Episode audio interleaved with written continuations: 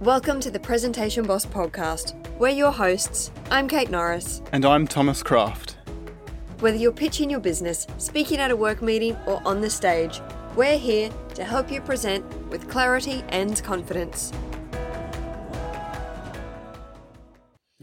Right. Welcome to episode 25 of the show. Today we're doing a speech breakdown. We're doing a commencement speech, which I believe, Kate, is when a university in the United States has a graduating class. They have somebody come in and give a lengthy speech with a bit of motivation and inspiration for the life that lays ahead. Yeah, the bigger universities get bigger names, so so there's a lot of famous people who have given commencement speeches over the years. The only issue we've had is that a lot of the commencement speeches that we've seen are like 25 to 30 minutes long, which is just a bit long for something we want to break down. So the one we've got today is about 11 minutes. If you, dear listener, know of any speech or presentation that's about uh, 10, 15 minutes long, please do send us a link because that's what we're looking for to do a speech breakdown on this podcast with. It's a shame because there's some really good ones that I really want to have a look at, and maybe we will in future Yeah. episodes. We'll do maybe the first 10 to 15 minutes. It's ones like Jim Carrey and Abby Wambach that have given some fantastic commencement speeches that I'd love to have a look at on the show. Yeah, there was that one from the University of Texas that I liked as well.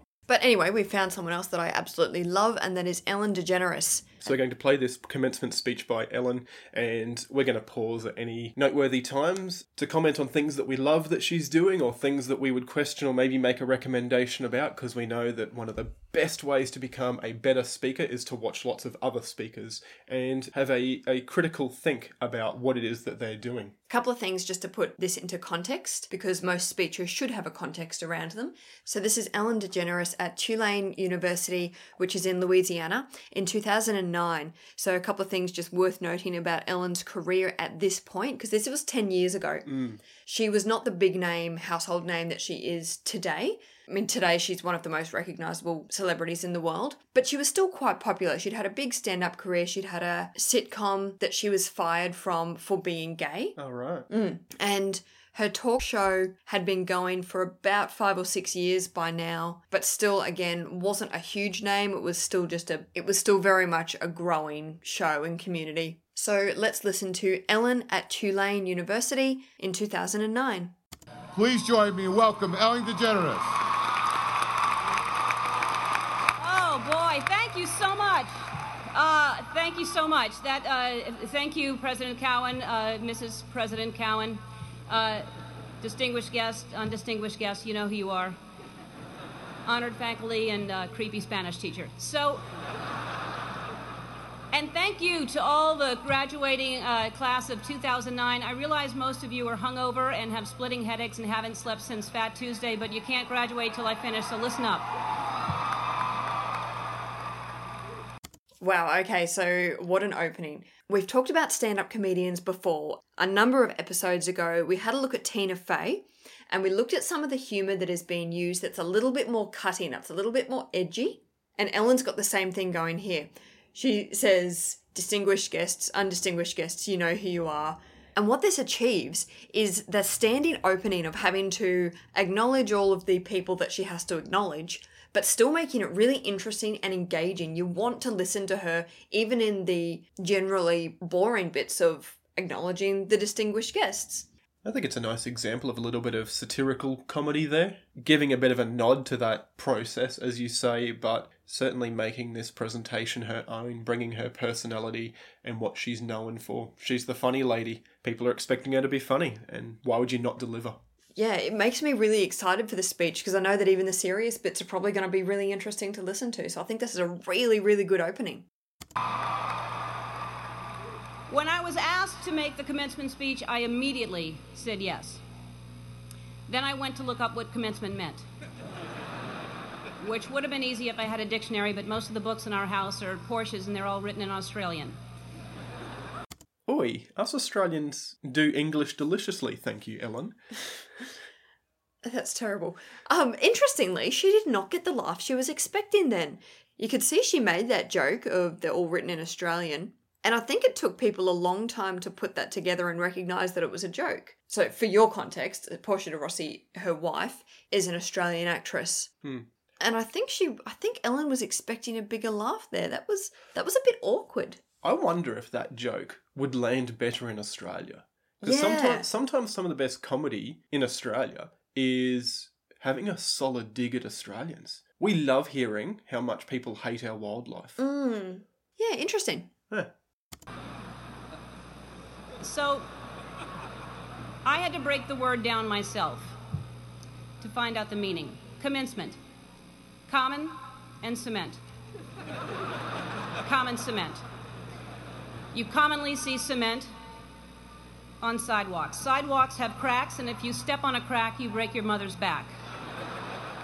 So there's that. But I'm honored that you've asked me here to speak at your common cement. I thought that you had to be a famous alumnus, alumni, alumnus. You had to graduate from the school, and I didn't go to college uh, here. And as uh, I don't know if President Cowen knows, I didn't go to college at all, any college. And I'm not saying you wasted your time or money, but look at me, I'm a huge celebrity.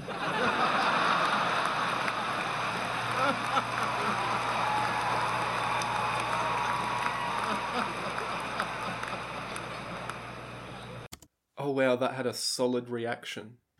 You know, it was last episode we talked about how authenticity is not the same as unprepared.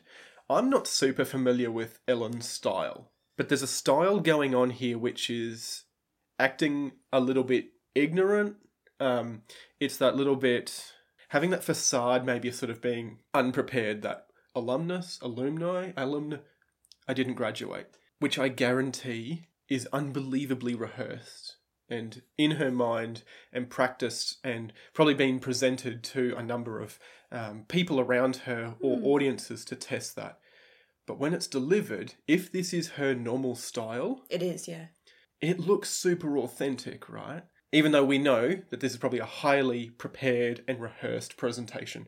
She's standing behind a lectern, but not once has she looked down at her notes. Yeah. She knows exactly what it is she's going to say. It is well prepared and super authentic, and there's a particular style that, if that turns as you say, It is. I've watched a lot of Ellen. Yeah. I mean, it's absolutely carrying through this presentation. Mm.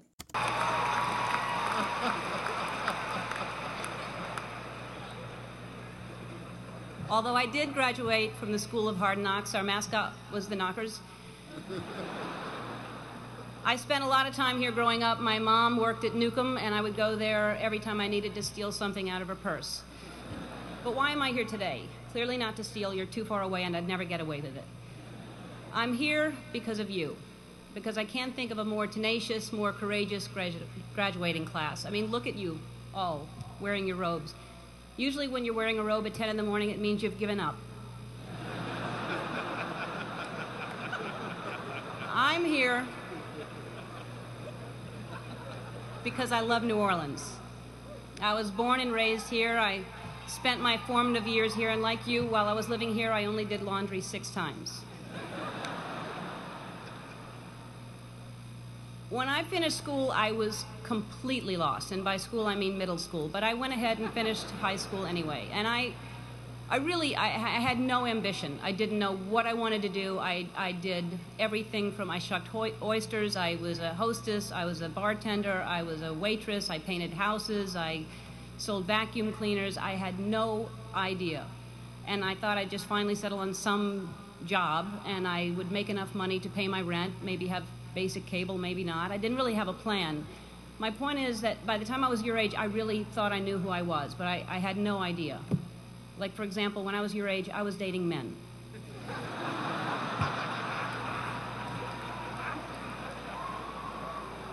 So, what I'm saying is, when you're older, most of you will be gay. Is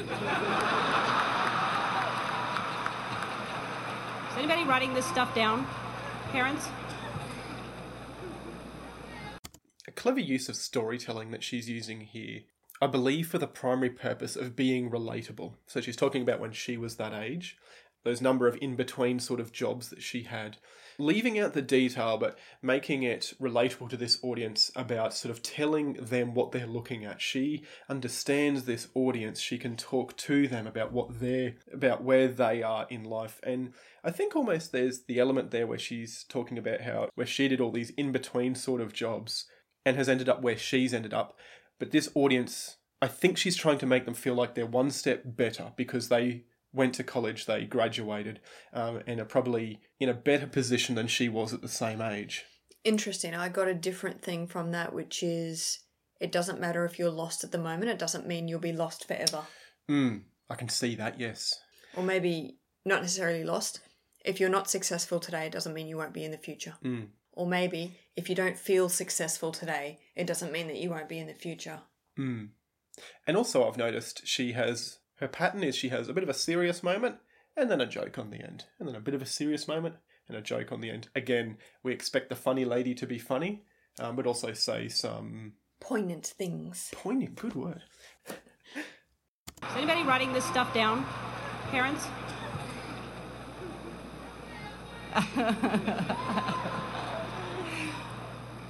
anyway, I had no idea what I wanted to do with my life, and the way I ended up on this path was from a very tragic event. I was uh, I, maybe 19, and my girlfriend at the time was killed in a car accident. And I passed the accident, and I didn't know it was her, and I kept going. And I found out shortly after that it was her. And I was living in a basement apartment. I had no money. I had no heat, no air. I had a mattress on the floor, and the apartment was infested with fleas. And I was soul searching. I was like, why is she suddenly gone and there are fleas here? I don't understand. There must be a purpose. And wouldn't it be so convenient if we could just pick up the phone and call God and ask these questions? And I started writing, and what poured out of me was an imaginary conversation with God, which was one sided. And I finished writing it, and I looked at it and I said to myself, and I hadn't even been doing stand up ever. There was no club in town. I said, I'm going to do this on The Tonight Show with Johnny Carson. At the time, he was the king. And I'm going to be the first woman in the history of the show to be called over to sit down. And several years later, I was the first woman in the history of the show, and only woman in the history of the show, to sit down because of that phone conversation with God that I wrote. And I started this path of, of stand up, and it was successful and it was great, but it was hard because I was trying to please everybody and I had this secret that I was keeping that I was gay and I thought if people found out they wouldn't like me, they wouldn't laugh at me. Then my career turned into I got my own sitcom and uh, that was very successful, another level of success. And I thought, what if they find out I'm gay? Then they'll never watch. And um, this was a long time ago. You probably this was when we just had white presidents. But anyway, this was back many years ago. Are you familiar with this story about where sort of Ellen came from? Yeah, yeah, I know her Okay, right. very well. I could give you word for word her first stand up performance. Oh wow! um, I'm not at all familiar. I've not heard this story before. Uh, it's a good story, and she tells it really well. I'm just, I just found that story from you know the, the car accident, the terrible living conditions, through to um, Her sitcom. through to her being on TV, just utterly compelling. I'm listening to it, like properly listening to it. It's told well. She speaks very clearly. I find her quite articulate. Oh yeah, yes. many years ago. And I finally decided that I was living with so much shame and so much fear that I just couldn't live that way anymore. And I decided to come out and make it creative, and my character would come out at the same time. And it wasn't to make a political statement, it wasn't to do anything other than to free myself up from this heaviness that I was carrying around. And I just wanted to be honest. And I thought, what's the worst that can happen? I can lose my career. I did. I lost my career. I got the the show was canceled after six years without even telling me. I read it in the paper. Um, the phone didn't ring for three years. I had no offers. Nobody wanted to touch me at all. Um, and yet I was getting letters from kids that almost committed suicide but didn't because of what I did. And I realized that I had a purpose. And it wasn't just about me and it wasn't about celebrity, but I felt like I was being punished. And it was a bad time. I was angry, I was sad. And then I was offered a talk show. And the people that offered me the talk show tried to sell it, and most stations didn't want to pick it up. Most people didn't want to buy it because they thought nobody would watch me. And uh, really, when I look back on it, I wouldn't change a thing. I mean, it was so important me, for me to lose everything because I found out what what the most important thing is is to be true to yourself. And uh, ultimately, that's that's what's gotten me to this place. I don't live in fear. I'm free. I have no secrets, and I know I'll always be okay because no matter what, I know who I am. So, in conclusion, when I was younger, I thought success uh, was something different. I thought, when I grow up, I want to be famous. I want to be a star. I want to be in movies. When I grow up, I want to see the world, drive nice cars. I want to have groupies. to quote the Pussycat Dolls. Oh my god, I did not see that coming. I feel like I should be ashamed that I recognise the song. I think I know, slightly before too, you did. yeah.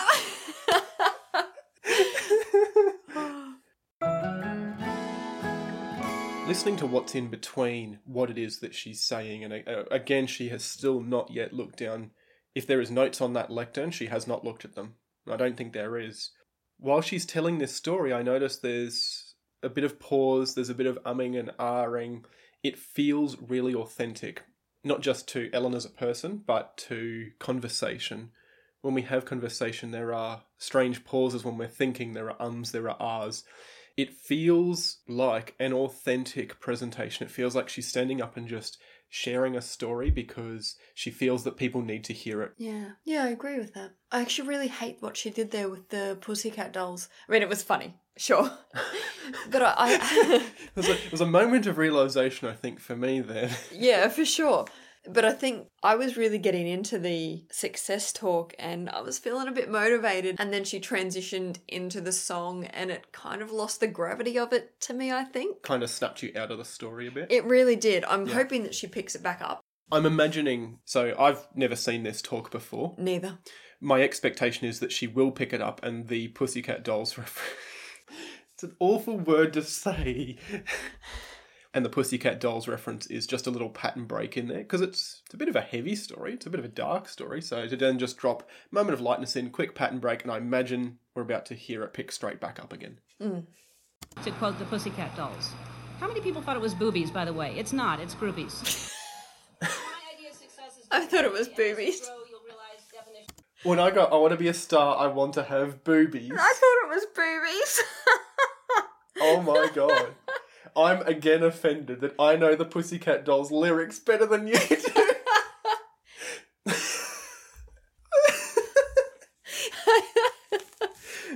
I thought it was boobies. But my idea of success is different today, and as you grow, you'll realize definition of success changes. For many of you, today success is being able to hold down 20 shots of tequila. For me, the most important thing in your life is to live your life with integrity and not to give in to peer pressure to try to be something that you're not. To live your life as an honest and compassionate person, to contribute in some way. So, to conclude my conclusion, follow your passion, stay true to yourself, never follow someone else's path unless you're in the woods and you're lost and you see a path, then by all means you should follow that. Um, don't give advice, it'll come back and bite you when they ask. Don't take anyone's advice. So, my advice to you is to be true to yourself and everything will be fine. And I know that a lot of you are concerned about your future, but there's no need to worry. The economy is booming, the job market is wide open, the planet is just fine. It's going to be great. You've already survived a hurricane. What else can happen to you? And as I mentioned before, some of the most devastating things that happen to you will teach you the most. And now you know the right what, the right questions to ask for your first job interview, like is it above sea level? So, to conclude my conclusion that I previously concluded in the common cement speech, I guess what I'm trying to say is life is like one big Mardi Gras. But instead of showing your boobs, show people your brain. And if they like what they see, you'll have more beads than you know what to do with. And you'll be drunk most of the time. So, the Katrina class of 2009, I say congratulations. And if you don't remember a thing I said today, remember this you're going to be okay. Dum, doo, doom, doom, doom. Just dance.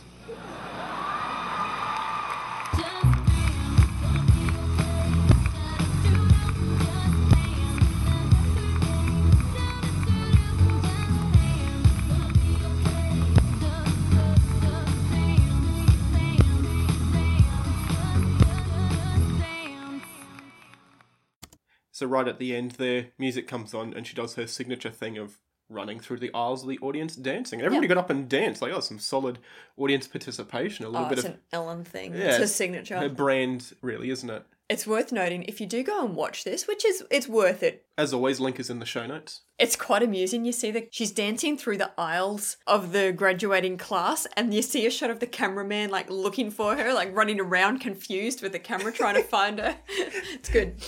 All right. Anyway, physicality and message. Let's start with physicality. What did we see? I mentioned it in there. She's standing behind a lectern, as is the protocol for these commencement speeches. You can only see her from sort of what the chest up at best. I noticed there was some hand gestures, but she did use her face and her eyes a fair bit. She looked around that audience a lot. Uh, but it is worth noting, if she had notes, she did not look down at them, which makes me think she had this speech really well internalized. And I think they're the opening and the conclusion she probably had nearly memorized. But that story in the middle was, yeah, just quite authentic. It had been internalized. She knew what she was going to say, but it still felt natural as she was saying it. I reckon you're probably wrong. I reckon she's probably given that speech a hundred times to various audiences. I reckon it's memorized. I think it's just so rehearsed that it's gone back to being natural. Certainly looks natural. If it's rehearsed to that point, that's admirable. I reckon it is. I don't know, obviously, but I reckon it is. Hmm. So then the message, what did you get? I think if I sort of interpolate what was said there, she talked about how she had once not felt successful, and she was sort of speaking to the audience, I believe, as individuals about how you may not feel successful now, um, and that you'll be okay. And so the message I think was that you'll be okay and that there are different definitions of success. And there was the bit in the middle there about um, success can be being compassionate and helping others um, rather than where she has clearly gotten to that sort of celebrity status, which she did not brag about at all, which a lesser speaker could have easily fallen into that trap. What did you get as a message, Kate? There were two for me. There was that one that we did talk about and identify in the middle there, which is the just because you don't feel successful today doesn't mean you won't be tomorrow.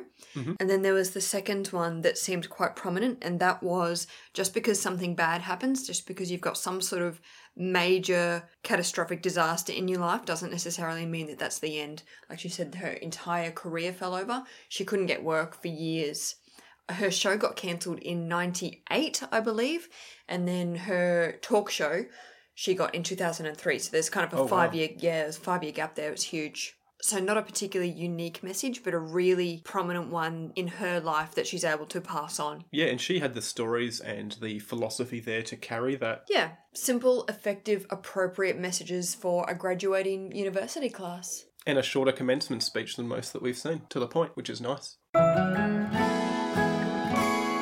So that was Ellen DeGeneres giving the commencement speech at Tulane University in 2009. If you have any comments on what you thought about this speech, we would love to hear it. We'd love to have that conversation. Please do reach out to us. Uh, we have links to our LinkedIn and our Facebook down in the show notes below. Thank you for listening to us today, and you'll hear from us next week with another guest interview. Thanks for listening to today's show. We'd love for you to leave us a review on iTunes. If you'd like to know more, check out presentationboss.com.au slash podcast, where you'll find the show notes for today with links to everything we've discussed. If you have a speech you'd like us to listen to and break down on the show, flick us the link at podcast at presentationboss.com.au. We're always happy to hear your thoughts or take suggestions for future episodes. Most importantly, we rely on you to share the information of this podcast. If you found value in today's episode, please recommend us to a friend. Have a great week.